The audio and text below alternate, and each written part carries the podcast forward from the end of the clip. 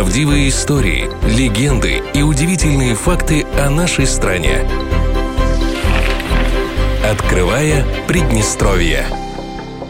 Много лет приднестровские археологи ведут раскопки и публикуют научные статьи, благодаря которым серьезно обогащается мировая наука. Результатами работ наших исследователей уже давно интересуются научные центры России и Европы, а артефактами истории, найденными на территории республики, восхищаются во всем мире. Об одном из них сейчас расскажем подробнее.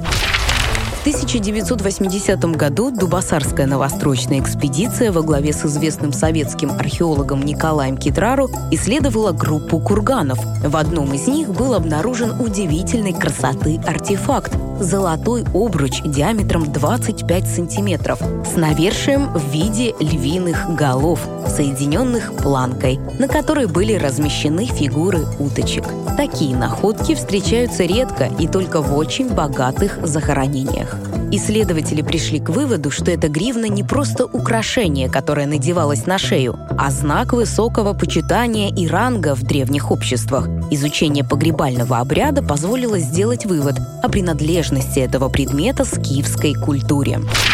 В иранской культурно-исторической традиции, которой принадлежали и скифы, золоту придавалось огромное символическое значение. Скифы верили, что в этом металле хранилась мифологическая субстанция хварна. По легенде, она имеет небесное солнечное происхождение, и тот, кто обладает золотом, получает власть. Предметы из золота в те времена имели право носить лишь цари и вожди. Тем более такое украшение, как гривну, да еще и со львами.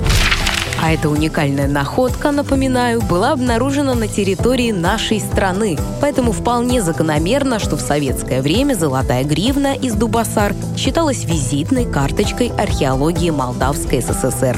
Аналогов ей на постсоветском пространстве пока не найдено.